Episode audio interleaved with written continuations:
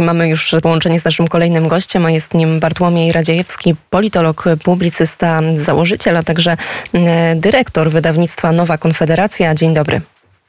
Dzień dobry, kłaniam się.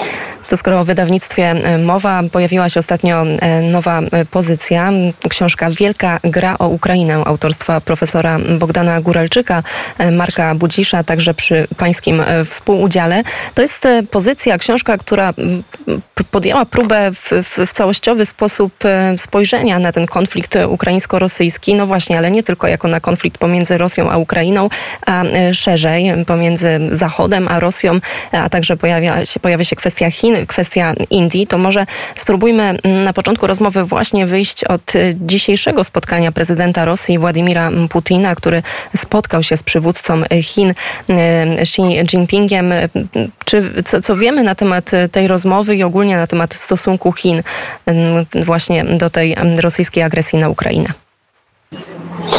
No, to trudne pytanie troszkę, bo akurat e, nie miałem możliwości update'ować się, że tak się wyrażę, w ostatnich minutach, więc najświeższych doniesień nie znam. Natomiast Możemy szerzej. Mogę powiedzieć o wrażeniach e, sprzed jeszcze spotkania. No i oczywiście, tak krótko mówiąc, no to jest to e, kolejne potwierdzenie ścisłych relacji rosyjsko-chińskich.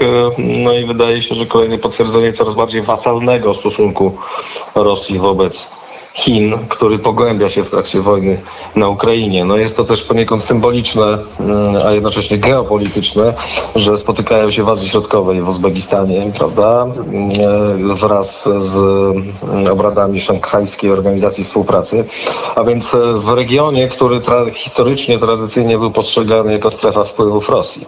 Dziś jest to coraz bardziej strefa wpływów Chin, a Rosja e, bez specjalnego e, specjalnej możliwości protestu, prawda, czy zrobienia czegokolwiek, akceptuje ten stan i to spotkanie również to pokazuje, prawda? To znaczy zacieśnia relacje z Chinami, które coraz bardziej przejmują jej strefę wpływów, tak to można by chyba określić. A kiedy skupiamy się na tym regionie, też najczęściej, najczęściej mówimy oczywiście o Chinach też na tym, na tym dzisiejszym spotkaniu, a e, jeszcze jeden bardzo ważny gracz e, tam się pojawia, mianowicie Indie, którym poświęcamy bardzo mało, mało czasu. Ja mówię o mediach polskich konkretnie, a być może tak nie powinno być. Myślę, że tak nie powinno być, natomiast wiele rzeczy nie powinno być w mediach, prawda, i w debacie, a są. Lista jest długa. Indie są po prostu jednym z najważniejszych graczy światowej polityki. To już jest fakt od jakiegoś czasu.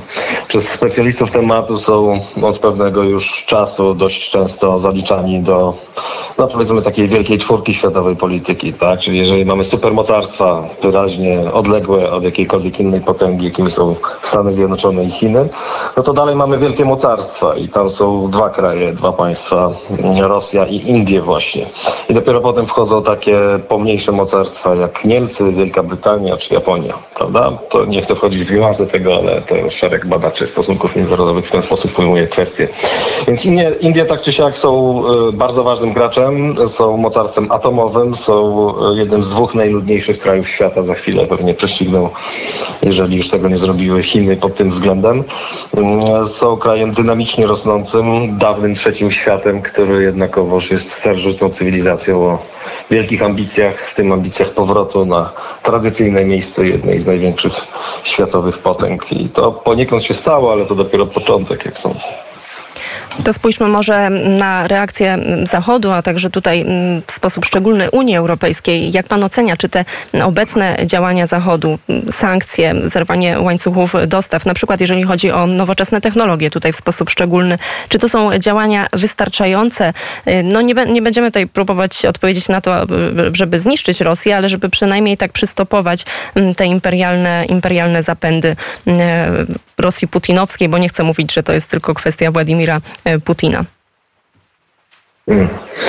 No pytanie jest trudne i wieloznaczne, prawda? To znaczy należałoby sprecyzować e, dokładniej do czego miałoby to wystarczyć. Jeżeli niektórzy postrzegali sprawę tak, że to miałoby wystarczyć do zatrzymania rosyjskiej agresji na Ukrainie, no to to były od początku raczej senne marzenia, prawda? To nie miało szansy się w ogóle wydarzyć.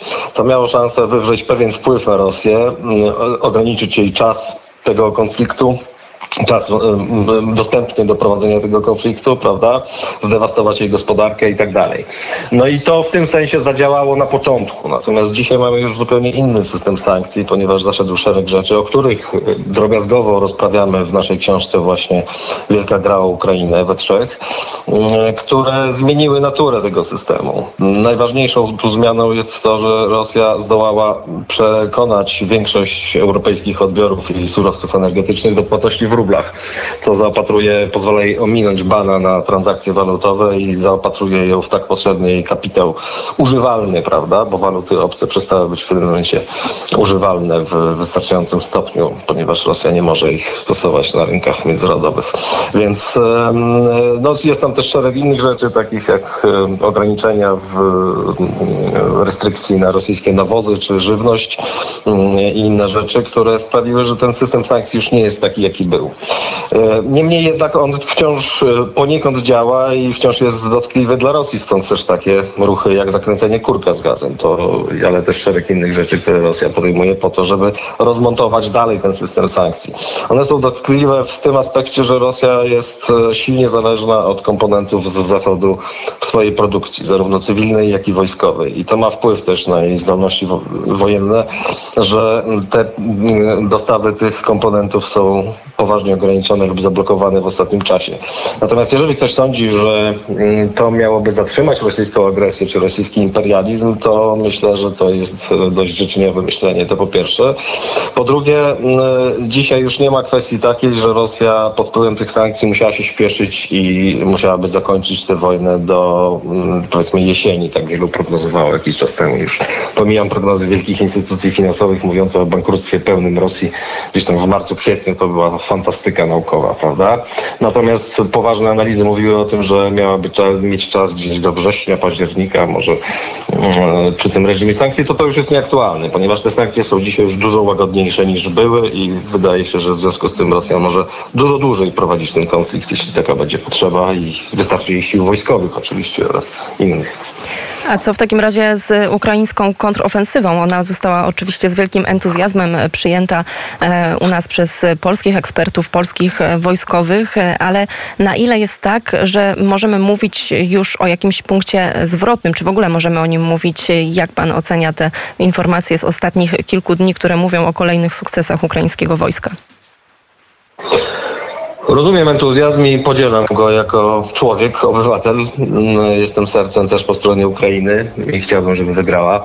Natomiast e, no, o przełomie nie może być mowy na razie, moim zdaniem. Tak? No, trzeba znać proporcje. Znowu mamy do czynienia z pomieszaniem emocji i życzeń z rzeczywistością tutaj w bardzo wielu komentarzach, w tym komentarzach specjalistów, nad czym ubolewam, bo kto jak kto, ale eksperci, analitycy powinni jednak emocje od faktów w sposób wyraźny e, oddzielać. Starając się to robić. E, ukraińska e, ofensywa, kontrofensywa jest spektakularnym sukcesem na pewnym poziomie, prawda? To znaczy Ukraińcy ewidentnie zaskoczyli Rosjan. E, na Charkowszczyźnie zdołali wręcz obrócić w niwecz, w nicość całą linię obrony przeciwnika na całej linii natarcia. Straty rosyjskie są poważne i w, wojsko, i w sprzęcie, i w ludziach, i w linii frontu. Então, Natomiast no, to jest e, jakieś 4-6 tysięcy kilometrów kwadratowych wyzwolonych przez Ukraińców do mniej więcej wtorku, prawda? Z około 120 tysięcy zajętych przez Rosję. Więc znajmy proporcje i zobaczmy to w całej rozciągłości.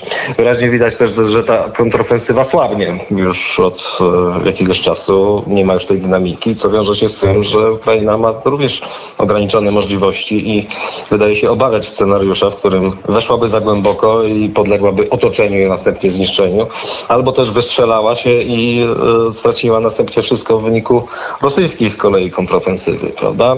Więc jest to sukces Ukrainy, niewątpliwy, wojskowy, psychologiczny, propagandowy, natomiast do przełomu w wojnie moim zdaniem to jest bardzo daleko. Bardzo serdecznie dziękuję za ten komentarz. Jeżeli słuchacze Radia Wnet są zainteresowani właśnie tą tematyką, to warto sięgnąć po pozycję Wielka Gra o Ukrainę. Proszę powiedzieć, gdzie można e, tą książkę znaleźć e, i też można zaprosić słuchaczy Radia Wnet, bo w warszawskich Arkadach e, Kubickiego już niebawem jesienne targi książki, dokładnie 17 września i tam Nowa Konfederacja też będzie obecna. Tak jest. Już jest obecna, już od dzisiaj tam jesteśmy, więc zapraszamy serdecznie na targi książki w Warszawie w Arkadach Kubickiego, tak jak pani powiedziała. E, książka będzie miała swoją premierę właśnie tam. W sobotę będzie debata na ten temat. Książka myślę, że jest dosyć wyjątkowa. Osoby, które ją czytały, a które trochę się orientują w tematach politycznych, e, przeważnie określały ją i to było ciekawe, że wszystkie niezależnie od siebie mówiły podobnie, jako wstrząsającą, zmieniającą perspektywę. Nas to trochę dziwiło, bo staraliśmy się po prostu rzetelnie wykonać swoją pracę, ale to pokazuje, że jest ona bardzo odległa od dominujących narracji medialnych. No, wykonaliśmy tam pewną pracę, która nie jest możliwa do zrobienia w żadnym medium masowym, nawet w debatach Nowej Konfederacji. Jeśli ktoś zna, wie, że staramy się w dosyć pogłębiony sposób dyskutować, czy w tekstach u nas. Kawał roboty, która myślę warto się zapoznać, żeby się zgodzić albo żeby się nie zgodzić. Więc tu zapraszam do dyskusji. Wielka gra o Ukrainę.